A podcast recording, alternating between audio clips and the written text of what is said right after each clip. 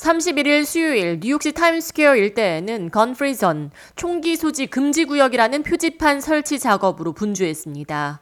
바로 구월 일일 목요일부터 뉴욕주 총기 규제 강화 법안이 발효되기 때문입니다. 새로운 총기 규제 법안 발효를 하루 앞둔 삼십일일 수요일, 캐티 호컬 뉴욕주지사와 에릭 애덤스 뉴욕시장은 공동 브리핑을 개최하고 공공의 안전과 치안 강화를 강조했습니다. 호컬 주지사는 구월 일일 목요일부터 발효되는 새로운 규제 법안을 설명하며 총기 면허 취득을 위한 안전교육 수료 및 총기 소지자 사전 검열을 위한 에스엔에스 개정, 삼 년 기록 검토 방안, 그리고 총기 소지 면허증 갱신 주기 역시 오 년이 아닌 삼 년으로 단축된다고 밝혔습니다. These will strengthen the background checks, the gun safety training requirements, prohibit concealed carry in secure, sensitive locations, and require permit renewals every three years instead of five years. 애덤스 시장은 구월 일일부터 적용되는 새로운 총기 규제 강화 법안을 뉴욕 시민들에게 적극적으로 홍보할 것이라고 밝혔습니다. 이어 연방 대법원의 이번 판결은 뉴요커들의 생명과 안전을 겨냥한 총격이라고 비판했습니다.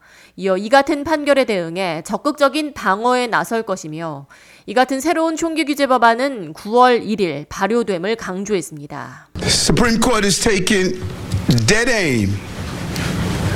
At the safety, at the safety of New Yorkers. They've placed us in the line of fire, and we must respond accordingly.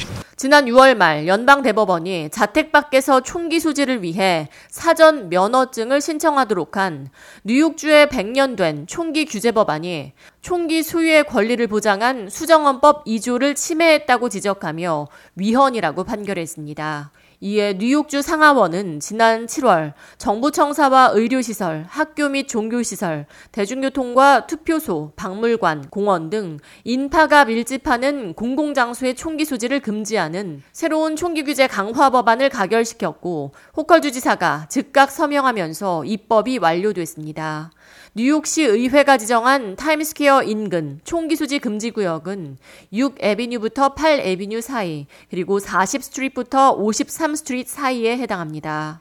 호컬 주지사는 이날 브리핑을 통해 연방 대법원의 총기 소지 자유 판결로 인해 뉴욕주 전역이 위험에 내몰리는 사태를 막기 위해 면밀하고 사려 깊은 새로운 법안을 제정했다고 밝혔습니다.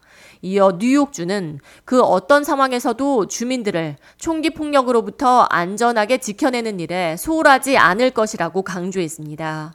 연방 대법원 판결 이후 뉴욕시에서는 지난 두 달간 총기 소지 허가 신청이 천백여 건 이상 접수됐으며 뉴욕주 전체적으로는 팔월 한 달에만 약 만여 명의 주민들이 총기 소지 면허를 위해 백그라운드 체크를 신청한 상태입니다. K-Radio 이하예입니다.